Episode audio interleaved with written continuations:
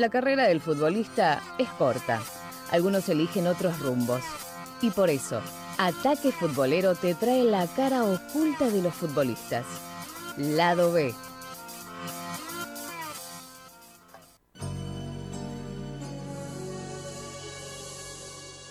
Querida amiga, tú bien sabes que a veces a pesar de todo me siento solo. Querida amiga, esta carta que te escribo solo es para decirte, quiero estar contigo. Querida amiga, a pesar de la distancia, aún conservo la fragancia. Acá lo escuchamos a, Diego, eh, nada más y nada menos, a Diego Armando Maradona cantando con los Pimpinela, ese tema tan recordado también. Hay tantos temas de Maradona y tanto para hablar de él.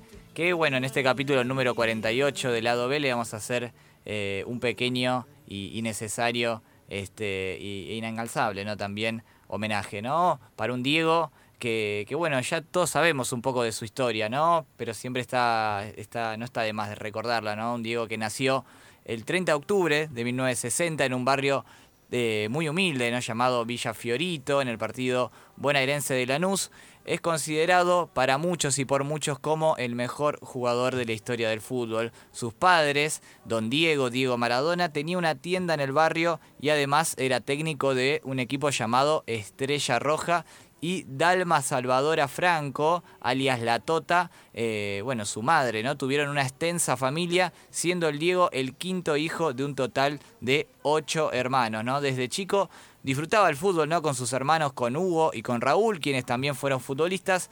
Se destacaba mucho en el, en el, en el frente ofensivo, jugaba de 10, ya despuntaba con su zurda en los potreros y pasaba mucho tiempo eh, luego de salir de la escuela en la canchita llamada Las Siete Canchitas, ¿no?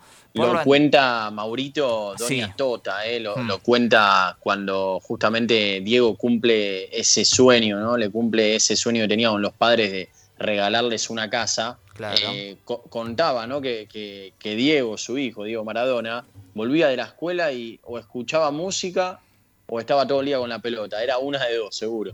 Y era eso, ¿no? Él estaba todo el día con la pelota haciendo jueguitos o haciendo casi malabares, que era lo que hacía Diego. ¿eh? Y es por eso también que llegó solo a segundo año de secundaria, ¿no? Abandonó la escuela porque estaba todo el día con la pelota. Sus padres apoyaron su talento y ese 1969 que lo llevaron a probarse a las inferiores de Argentino Juniors, ¿no? El Diego pasó y comenzó a entrenar con el equipo. Ese equipo ganó los Juegos Nacionales Evita del 73. El equipo ganó ese torneo. Su rendimiento fue tan bueno que cuando cumplió 14 años se abrió la posibilidad de ser fichado por AFA, ¿no? Este, también cuando tenía 10 había sido citado, ¿no? Por el diario Clarín. Era un pibe que ya tenía este, pinta de crack, ¿no? Y era admirado por la gran destreza eh, con la pelota. Este, entonces fue invitado a ese programa Sábado los Circulares, ¿no? Donde fue este, hacer jueguitos, ¿eh? que era uno de los programas de mayor audiencia en aquel momento, ¿no? Siguió jugando en Argentinos hasta 1980, este, debutó a los 15 años, a pocos días de cumplir 16, pero a los 15 años de edad por el Campeonato Metropolitano. Si bien no ganó ningún título con el bicho, salió goleador en el 78, 79 eh, y 80, ¿no? Este, siendo eh, algo récord, ¿no? Siendo goleador en tantos torneos consecutivos. En el 79 ganó el torneo juvenil con este, la selección argentina. En el 81 llega Boca, llega ese Boca con el que logran el campeonato, con el que recién veíamos la camiseta eh, de Carlitos, eh, que usaba Carlitos, que era esa misma 10 que usó, que usó Tevez. Bueno, en el 81 gana ese torneo eh, con Boca. River Plate también había hecho un intento para contratarlo, pero su deseo era vestirla azul y oro, y así fue. Estuvo muy poco tiempo en Boca, ya que por entonces los equipos del viejo continente eran los que se llevaban las grandes promesas sudamericanas, y bueno, Maradona era la más destacada, ¿no? Siendo contratado en el 82 por Barcelona, un millón ochocientos, un millón, perdón, un millón doscientos eh, de pesetas, que la antigua moneda, ¿no? 7.2 eh, millones de euros en la actualidad, una cifra enorme para aquel momento. Consiguieron que los azulgranas se lo llevasen una Copa de la Liga, una Copa del Rey en el 83 y la Supercopa de España en el 84, los títulos para eh, el Diego, ¿no? En Barcelona, una hepatitis y una lesión importante perjudicaron su rendimiento, que no terminó, no, terminó de convencer en Barcelona. Este, así fue que hizo las maletas y en el 84 llegó, ¿no? Finalmente eh, al Nápoles, ¿no? Y ahí todo es historia, ¿no? Porque en el Nápoles fue leyenda, este, bueno, congenió con toda la población napolitana y ese ambiente eh, con ese ambiente, ¿no? Pudo ofrecer todo su potencial futbolístico y este, convertirse prácticamente eh, en un ídolo total, ¿no? Y también se convirtió en una divinidad, de más está decirlo, en el 86 para Argentina. Mientras tanto, ¿no? Luego de no haber, citado, no haber sido citado en el 78 por Minotti, por este, haber quedado afuera tempranamente en el 82, en el 86, como todos sabemos y ya está más que contado, eh, Argentina consiguió ese mundial con el Diego como figura espléndida, ¿no? Los goles a los ingleses, los goles a Bélgica en semifinales. Y bueno, de esa manera se consagró como el mejor jugador del mundo en el momento. Volvió a Nápoles para seguir haciendo historia. Llegó a los italianos a ganar su Scudetto en el 87. También ganaron la Copa. En esa etapa el Nápoles añadió otro título liguero en el 90 y la Copa UEFA, único título internacional del club. Durante esa etapa en el conjunto italiano contrajo matrimonio con Claudia Villafañe, ¿no? con la que tendría dos hijas, Dalma y Janina. En eso realizó el casamiento que se llamó el casamiento del siglo, ¿no? en el Luna Park, más de 1.200 invitados de lujo en una caravana que... como se dice, comenzó en París, como contaba Guillote, ¿no? Comenzó en París, pasaron por Miami, eh, pasaron por Río de Janeiro, siguieron levantando gente y terminaron en el Luna, ¿no? Con un festejo histórico eh, y enorme en aquel año 1989. Bueno, el Diego en el 90 llegó nuevamente con Argentina a la final, lamentablemente no se le dio, pero recordamos todos que lo dio todo. Permaneció en el Nápoles hasta el 91 que un control antidopaje detectó consumo de cocaína, por lo que fue suspendido durante 15 meses. ¿no? Poco después fue detenido en Buenos Aires en una redada policial, algo que le habían armado. El 28 de abril del 92 quedó finalmente en libertad y tuvo que afrontar una acusación ¿no? por suministro y por tenencia de drogas. Finalmente pudo regresar a España, ¿no? Jugó para el Sevilla en un breve lapso en la temporada 92-93 y luego en la Argentina para jugar unos partidos en Newell's Boys, ¿no? No marcó goles oficiales, jugó solo siete partidos y eh, justamente hoy se cumple un aniversario de su último partido con la casaca de Newell's. ¿no? Su problema con las drogas volvió a ser una pesadilla porque el Diego se puso en condiciones este, para llegar al Mundial 94. El Coco Basile lo terminó llevando, pero en el segundo partido el antidoping detectó que Diego había utilizado una sustancia este, no permitida, que era la fedrina, y en consecuencia la FIFA le prohibió jugar por un año. La selección argentina, que dependía muchísimo de su capitán, resultó eliminada. ¿no? De vuelta a la Argentina, el Diego se desempeñó unos meses como técnico ¿no? en el Deportivo Mandillú y luego en Racing Club en ese 95 y volvió a vestir la camiseta de Boca eh, en dos lapsos, ¿no? en aquel 95 con Héctor Veira y después en el 97 para retirarse el 30 de octubre, eh, nada más y nada menos el día de su cumpleaños 37 en un superclásico ante River en el, en el Monumental y con una victoria por 2 a 1, ¿no? Luego. Qué grande, Maurito, qué, grande el Diego, ¿no? Porque el tipo estaba suspendido, dijo, bueno, voy a dirigir y después volvió a jugar al fútbol. No, no, increíble. Encima dirigió a Racing, este, bueno, estuvo así un tiempito, sí, más de un año suspendido, pero después lo volvió a hacer eh, de la misma manera, ¿no? El Diego siempre nos sorprendió con eso, ¿no? Que con esas vueltas increíbles como también lo había hecho en el Mundial 94.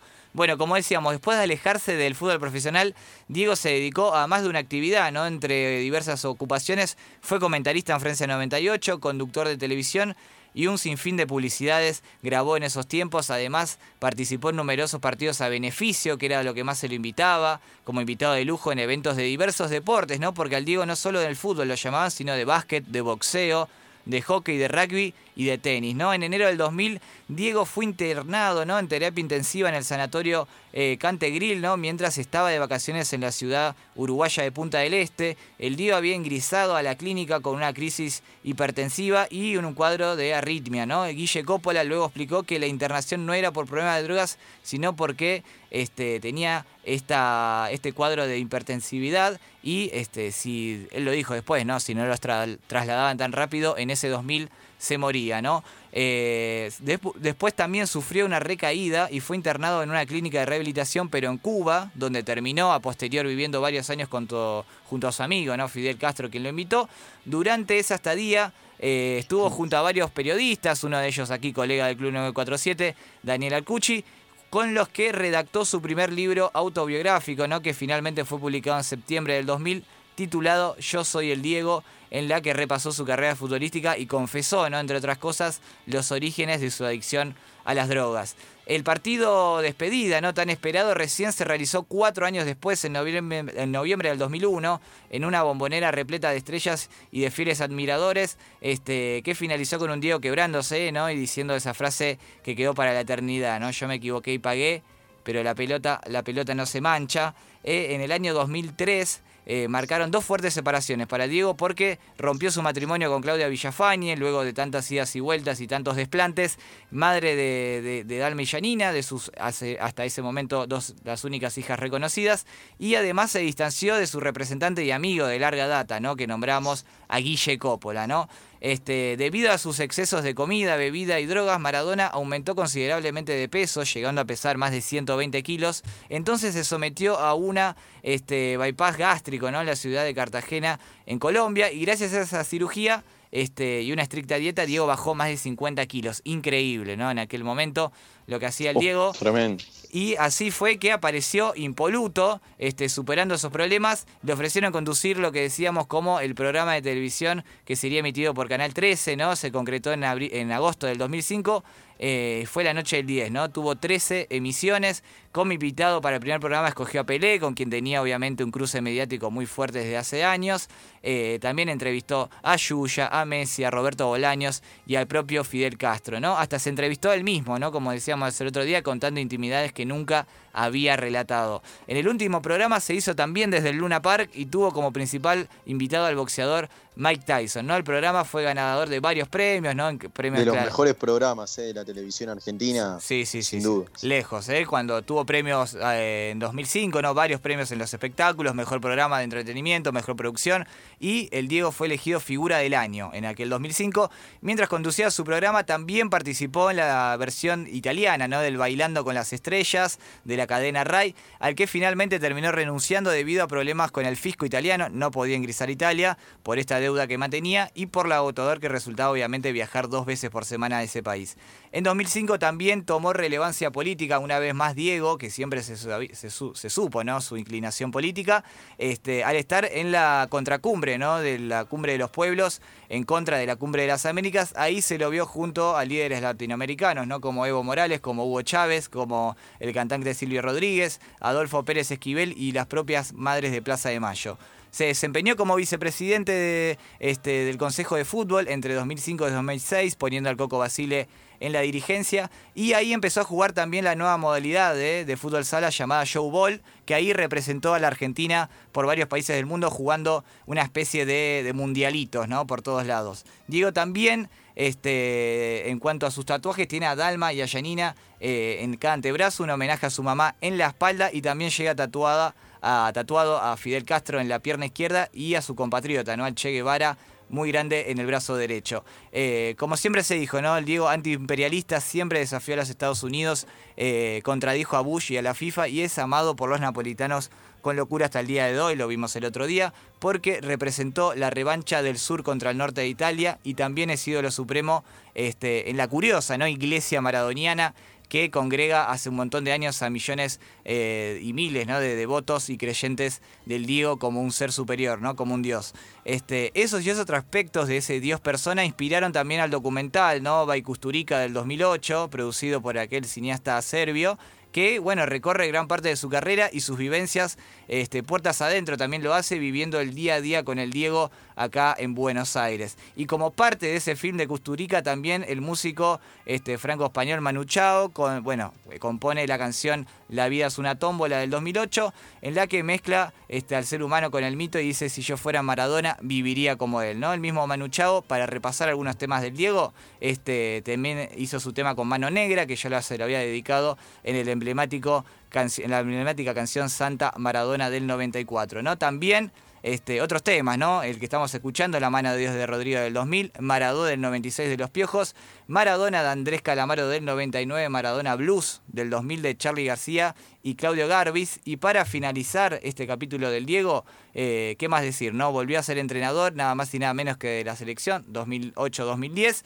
afuera en cuartos de final junto a Messi, después estuvo en Emiratos Árabes, ¿no? Al Wasl, Al Furijad, los eh, Dorados de, Sinaloa. Finalmente, eh, lamentablemente, Diego falleció, ¿no? Dirigiendo, siendo entrenador de gimnasia y esgrima de La Plata. Eh, y como por último, ¿no? Este, decir que en 2016 tuvo un último libro, ¿no? Que se llamó México 86, Mi Mundial, Mi Verdad, así ganamos la Copa, este, en conmemoración, ¿no? Por los 30 años de haber ganado ese último Mundial, ¿no? Y así fue entonces que pasó Diego Armando Maradona por el capítulo número 48 del lado B.